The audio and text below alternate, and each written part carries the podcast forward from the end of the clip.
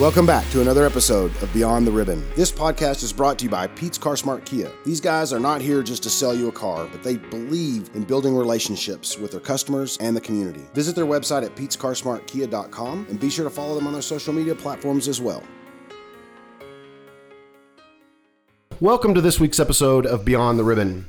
My name is Ryan Parnell, and as always, I'm joined by my co host and oncology nurse, Pam McMillan. Hey, Ryan, how are you today? I'm doing good, Pam. How are you? I'm good. So, how comfortable are you with uh, menopause? Oh, well, uh, let's see. Um, yeah, not very. Not very. this might be an uncomfortable um, podcast for you, but I'm really excited about it. And I know our listeners will benefit from the information our guest has to offer. Absolutely. You know, whether I'm some of our listeners may wonder where'd Ryan go during this uh, uh, episode, but I'm here. I promise you, I'm here, uh, and we are very excited. You're right. You know, this is one of those things, as we've always said, we want to bring great information to our listeners. We want to bring uh, answers to maybe some of the hard questions, some of the difficult questions that may not get brought up in the physician office. Right. So, uh, menopause and uh, symptoms and symptom management. Um, that's going to be one of those, right? Right. Quality of life. Absolutely. So I tell you, let's just jump right in, Pam. I, you know, we're really excited. Uh, we seek out uh, great guests for you guys that are listening, and uh, that is evident by today. Uh, we're super, super excited. Uh, Dr. Teresa Baker is joining us. You know, um, I've heard Dr. Baker several times and uh, seen her on TV, on the news, and so forth. But so many of you, if, if you don't know her, she's an OBGYN at Texas Tech Physicians here in Amarillo and a professor and program director at Texas Tech University Health Science Center. And uh, we are very fortunate to have someone uh, with her expertise and clinical background joining us today. Dr. Baker, how are you? I'm well, thank you. Thank you for having me. Well, good. I, you know, um, this is one of those topics I know that you deal with on a, a pretty regular basis in, in your clinic and uh, with your students. And so we're excited to have you impart uh, the knowledge that you have with our listeners. So it's a very diverse group of folks listening. Well, I'm so excited to be here.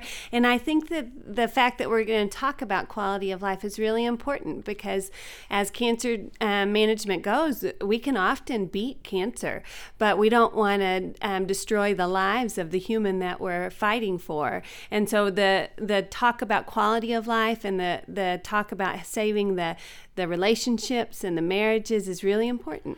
It is, you know, Pam. I tell you, um, that's some of the things we focus on here, right? Right. The, the, the, whole survivor, and we're we're so happy to be able to see life change. Right. Uh, when when folks come to the survivorship center. So, Dr. Baker, if you would, let's just uh, let's jump in at the very beginning and just talk about kind of normal stages and symptoms of menopause. Yeah, so in a in a, a, woman's life that as she's just naturally aging, usually women go through menopause about 50, 51, that's the national average, plus or minus a few years. It's best predicted by when your mom went through menopause. You can do some things to shorten your menstrual life like smoke tobacco, which I hope you don't do. Yes. But um, there's nothing you can really do to lengthen your menstrual life. There's nothing we can do to save you know um, it's a it's an inborn it's a it's a pre-programmed cell death that is when you're born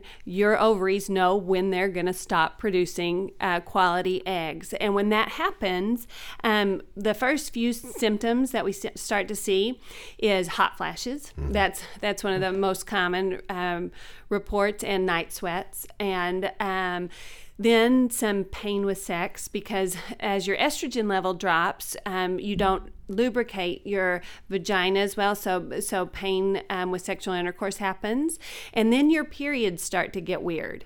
So you would typically, um, you know, your periods get shorter and shorter and shorter, and then you may skip one and so it may be you know a couple of months before you have your next one and then they'll get shorter and shorter and you may skip two or three and once you have not had a period for an entire year we would consider you in menopause. There's another definition for menopause, and it's a lab value that you can draw, and it's your FSH, your follicle stimulating hormone. And if that's above 40, you are quote menopausal but mm-hmm. it's really the diagnosis is clinical and it's based on when you've last had your period and what your symptoms are I'm thinking, man, maybe I'm lucky. Thank God for my mom. Yeah, yeah. you know, um, hot flashes is um, such a terrible side effect um, of menopause. Is there anything women can do to help with just hot flashes? Yeah, so there's a lot of talk about just um, simple things you can do, like wear layered clothing so that when you start having the hot flash, you can just peel off layers, to have a fan by your bed that you can turn on when you wake up at 4 a.m. with a hot flash. Um, uh, putting um, cold socks on or some cold compress around your neck. Um, there hot flashes are very bothersome for it's so, it's socially embarrassing because mm. you know you could be in a social situation and all of a sudden you look like a beet and you're sweating and you know it can be really and it can disturb your sleep a lot. Mm-hmm. And when you wake up two or three times at night or you can't go back to sleep after 4 a.m that starts to impact your mood. And the mood swings are directly related to the lack of estrogen and then lack of sleep. And you know you can see how it all kind of compounds It's one of those things you can't live with it, you can't live without it. that's right that's right So, um, hot flashes. Um, for some of our male listeners out there, um, can we just describe what that feels like for a woman? Um, I know a lot of people describe it like it's just burning from the inside out. Yeah, they'll they'll tell you that they feel like their head is on fire, that they've just you know instantly just become this hot box. The strange thing is, if even though they're beet red and sweating, if you take their temperature, they are a normal temperature. We don't truly understand hot flashes really well yet. We don't really understand. There's a lot of research going on about where in the brain the hot flash is triggered and why.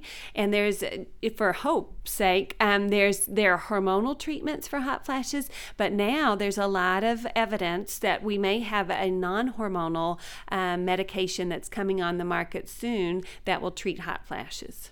Well, that's promising. Wow, that's really cool because I know uh, that is, as Pam said, that's you know one of the main symptoms it seems like. But to have something that's non-hormonal to treat that would be like life changing. Right. The other thing um, with menopause, um, I always hear osteoporosis. Yes. Why is it that the two are linked together? Okay, so osteoporosis is a problem where your bones thin, and um, the number one um, agonist at the bone, or the num- number one helpful hormone at the bone level, is estrogen. So as estrogen goes away, then you start to break down bone, and you don't build bone as efficiently.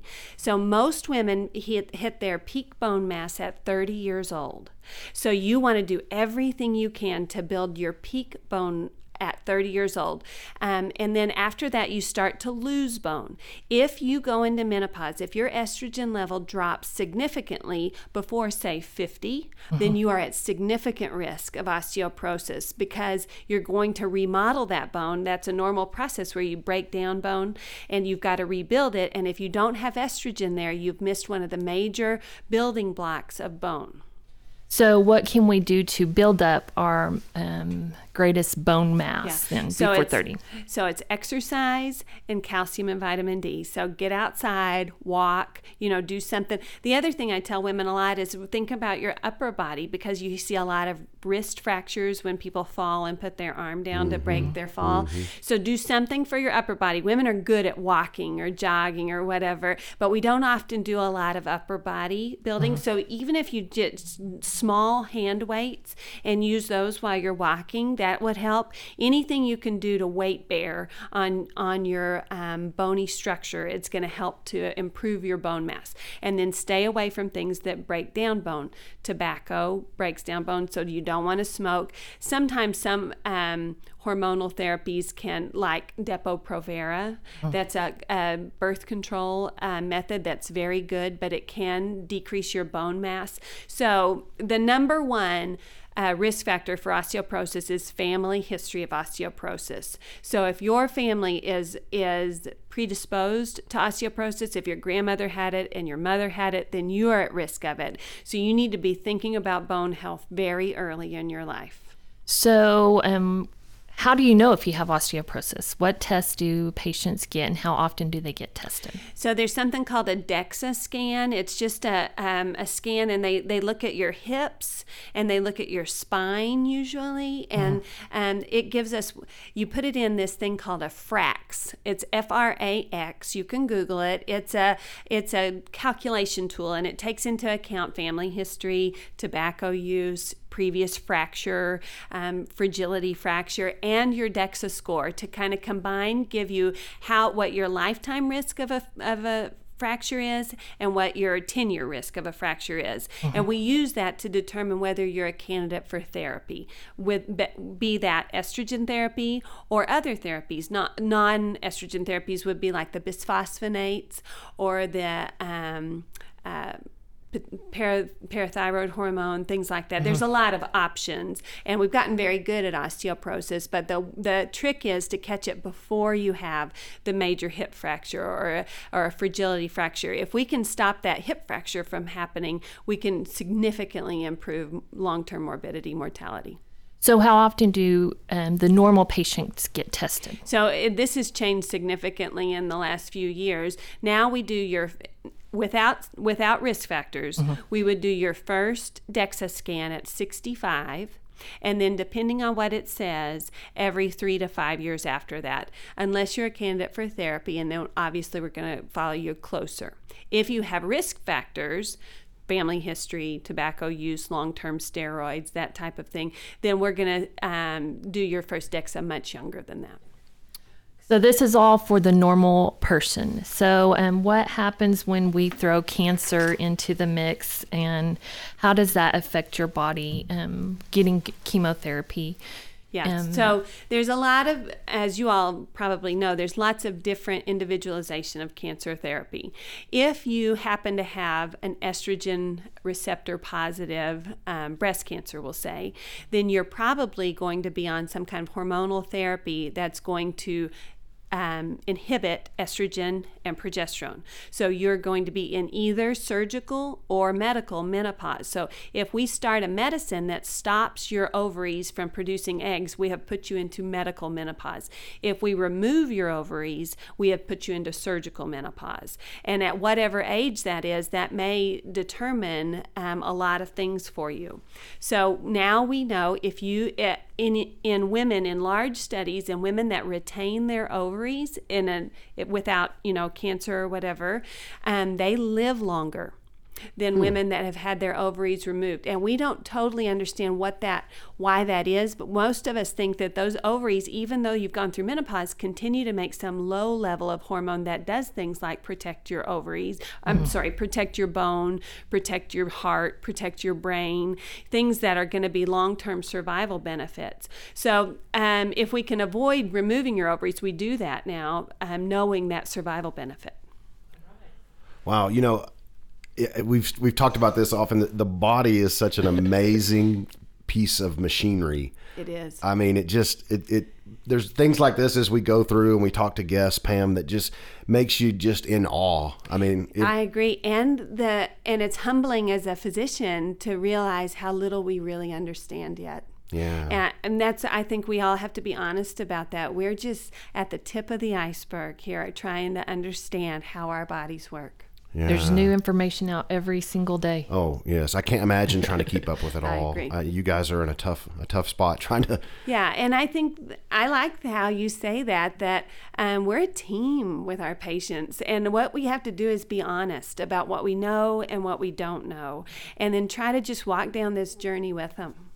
Is there a difference, uh, again, coming from a non clinical side, is there a difference um, in the side effects of a medically caused uh, menopause or natural menopause? The only difference, no, the clinical side effects would be very similar. The only difference is if it's a medical, um, for instance, if we start tamoxifen or one of the selective estrogen receptor modulators, once you stop that medicine, your ovaries may come back. So you may have a chance to uh, come back from menopause. Surgical menopause is a is a definitive Definitive. Sure. um, no go. No go. can't come back. Can't from come that. back from that. So you know, you say you may come back. Mm-hmm. Um, is there a time frame, or is it just kind of a roll of the dice? Really, a lot of genetic variation and individualized therapy, depending on what um, chemotherapy you received, how long you were on that, where what your age is. So, if you were 45 when you started tamoxifen, your chance of having ovarian function after that is probably low. But if you were 25 when you had it, it's very high that your your um, ovarian function would re- return. And unfortunately, Pam, you know, we're seeing a lot of younger folks here. Um, so I, you know, that's that may be promising. Uh, hope you know, hopeful that if, if they do want to have children, um, that those that function will return. Yes, and that science is moving forward rapidly because I think a lot of us realize now people we can um, prolong people's life for a long time with the therapies that we have. You know, you are uh, you have been diagnosed with cancer, but it's not um, a death sentence Right. for in any way. Now you're going to live for a long time. So now we're trying to talk about things that'll make that long life be more valuable to you and more livable.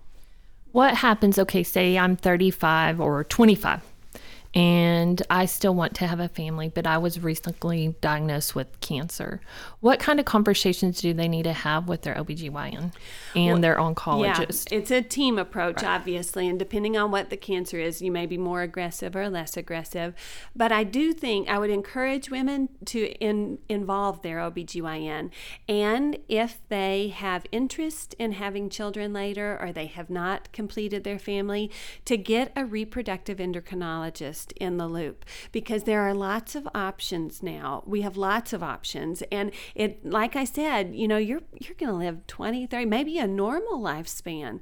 So you want to think through all your life decisions before you start the therapy, depending on how aggressive the the cancer is. Unfortunately, when you hear the C word, you know, you're just thinking, "Oh my gosh, oh my gosh, I'm, you know, getting things in order and I need to fight for my life. Right. Um, but, you know, five years down the road, you may think, oh man, I wish I would have thought about that before.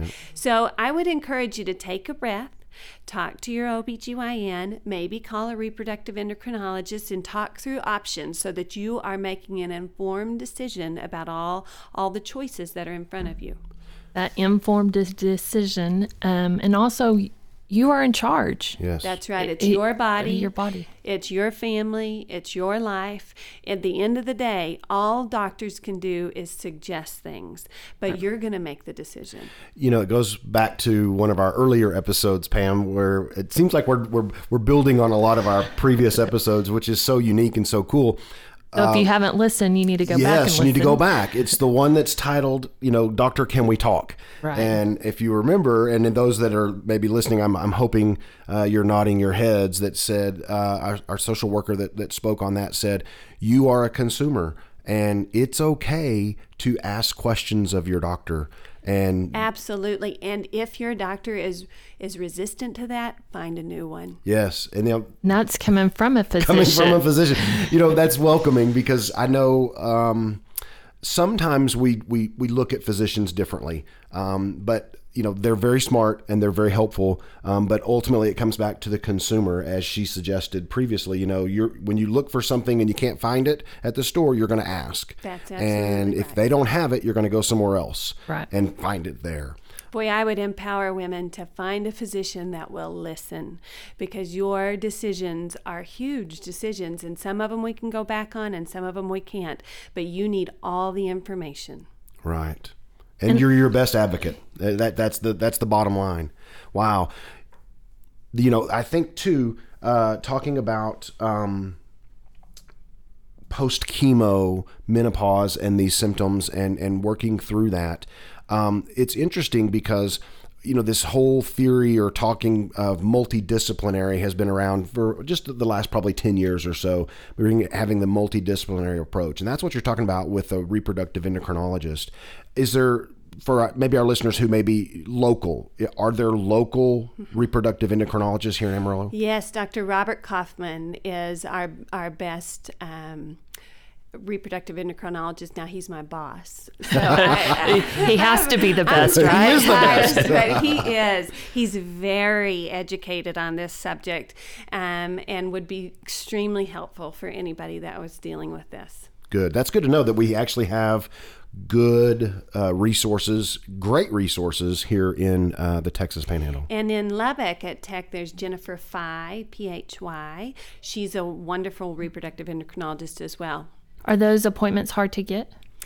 Oh, sometimes I would say two or three months out. But if you called and you said, I'm trying to make decisions based on a cancer diagnosis, they would get you in faster. I mean, we are in, um, we are altruistic at heart Sure. and empathetic about anybody who's received a cancer diagnosis. I, it's life changing and we want to help. So you just have to, again, be your own advocate and say, listen, I've got to make some really tough decisions in the next few weeks. Is there any way I could get in to talk to him? Even a phone consult would be okay because you just need to talk to him about what the options are. These are important decisions to make prior to starting chemo. Yes. So, um, is symptoms for younger people going, um, let's say our 25 year old um, completed treatment, menopause symptoms, are they harder on them?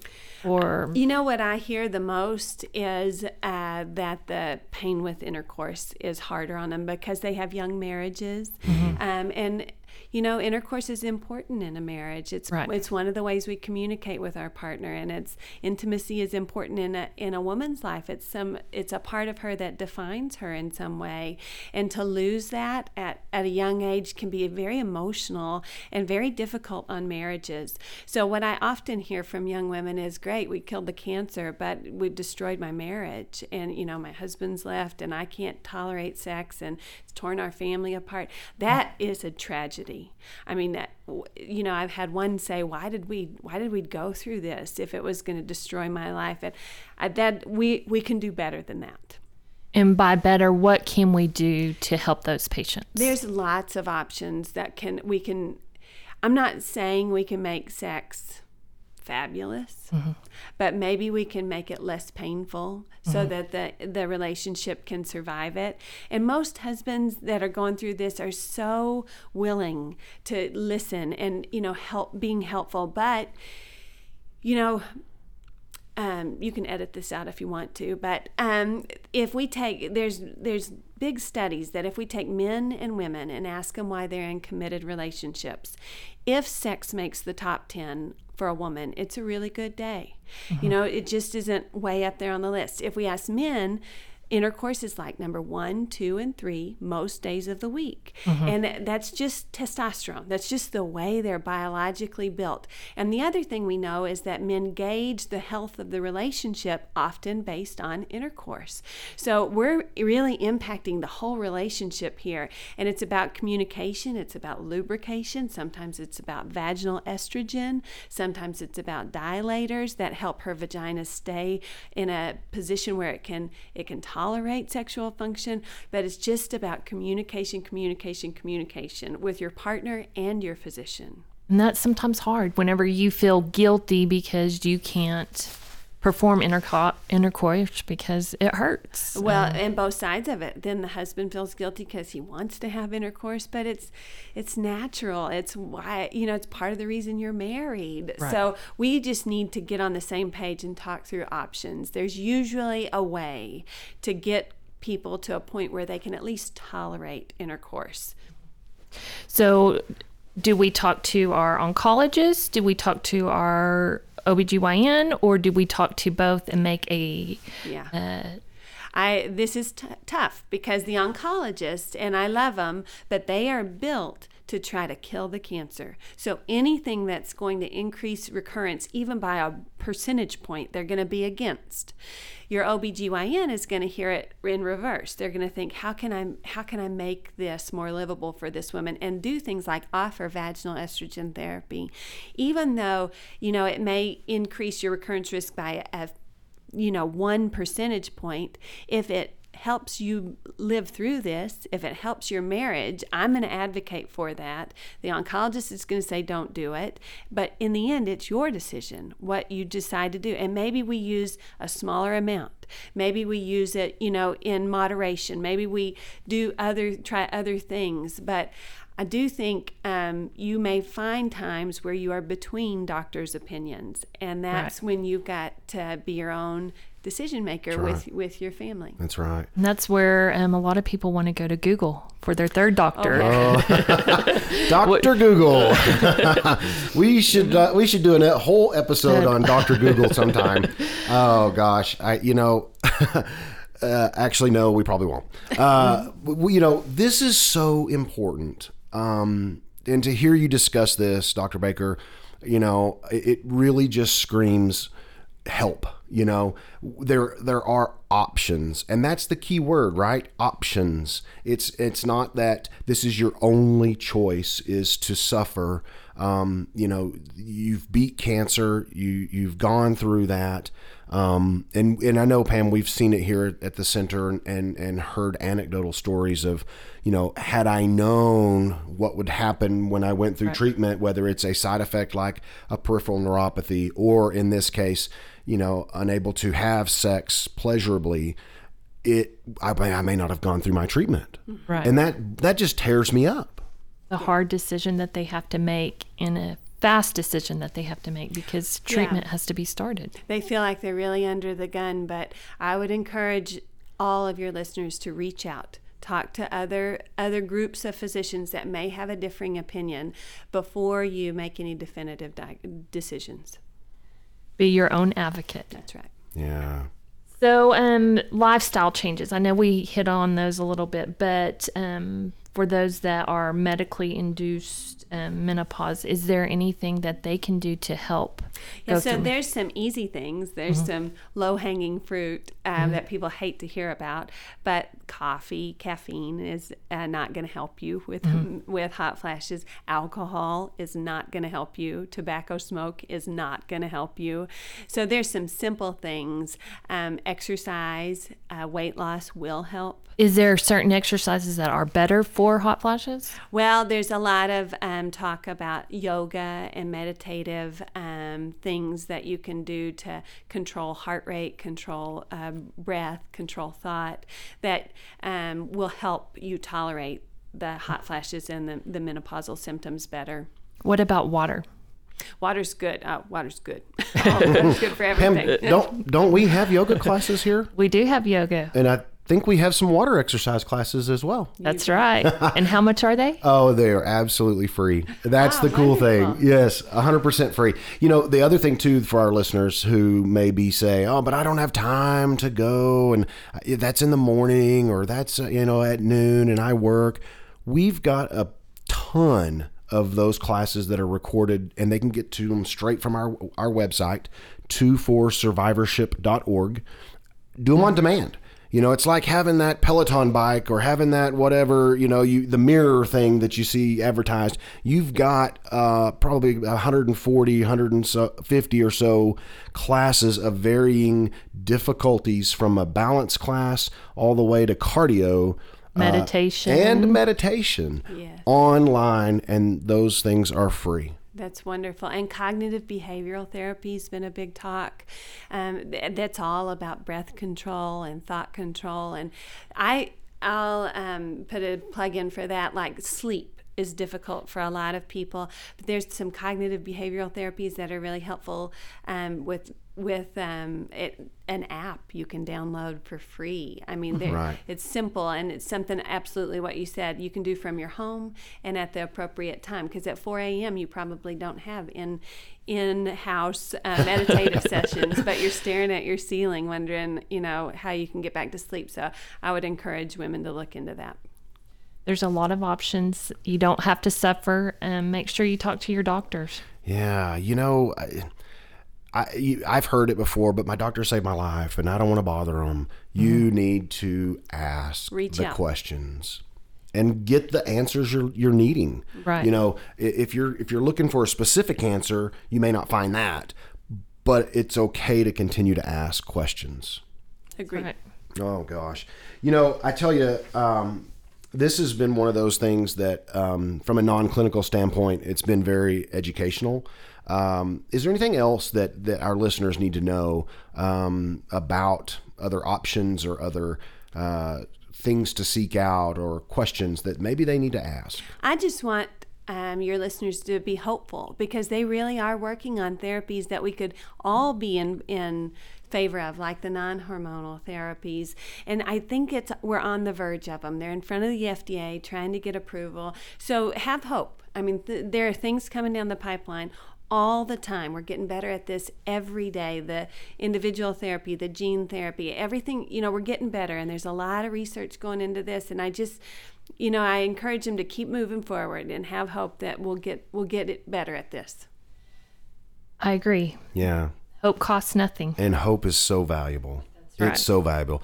Dr. Baker, where if if some of our listeners today are uh, you saying I don't have a doctor, I need how can they find you or how can they get in touch with you? Yeah, the, uh, just Google. Google. as you said.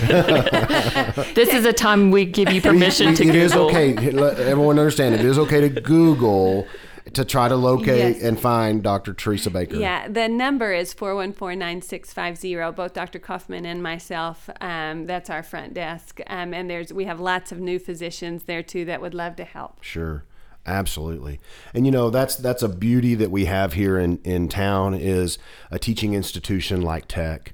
Um, you know, it's, there's so much great education that goes on there and, and the, um, the turning out of new physicians. Um, it, it's so amazing what goes in the subspecialties that are there, like to have a, a reproductive endocrinologist. We're very lucky. I didn't know we even had one. You, I, I did not I either, learned Pam. something. He's one of the smartest men I've ever worked with. He, I think he could write the book. He's a very well versed physician, and he could help. Oh, that's great. Um, Dr. Baker, we always like to leave our guests with a Pete's Powerful Moment. We are sponsored by Pete's Car Smart Kia. Do you have a um, powerful moment in the topic that you've talked about today? Maybe with one of your patients, something that you've really changed their lives. I know you probably have a million. You know, I um, what I would say is one of the most powerful things that I've been a part of is uh, childbirth after a breast cancer diagnosis, and um, seeing that woman hold that child and have hope that she would be there for the rest of that child's life was a very powerful moment. Oh yeah. There's nothing like life that can bring you hope. That's right. Oh gosh, I just got chills. I need You a know? tissue, please. I know, I know. That it's that's yeah, that's so powerful. Thank you, Dr. Baker, for joining us today. Thank you for sharing uh, hope and and edu- good educational material with our listeners today. Thank you for having me. It's been a pleasure. I tell you, uh, Pam, I, I never, I never am ceased to be amazed at our guests. That's right. We never know what we're going to learn, and I know we always learn something. So I hope our guests or our listeners um, have learned something. If you have any questions, Ryan, where can they get a hold of us? Yeah, give us a call. You know, that's the simplest thing is just give us a call here at the Survivorship Center at area code 806-331-2400.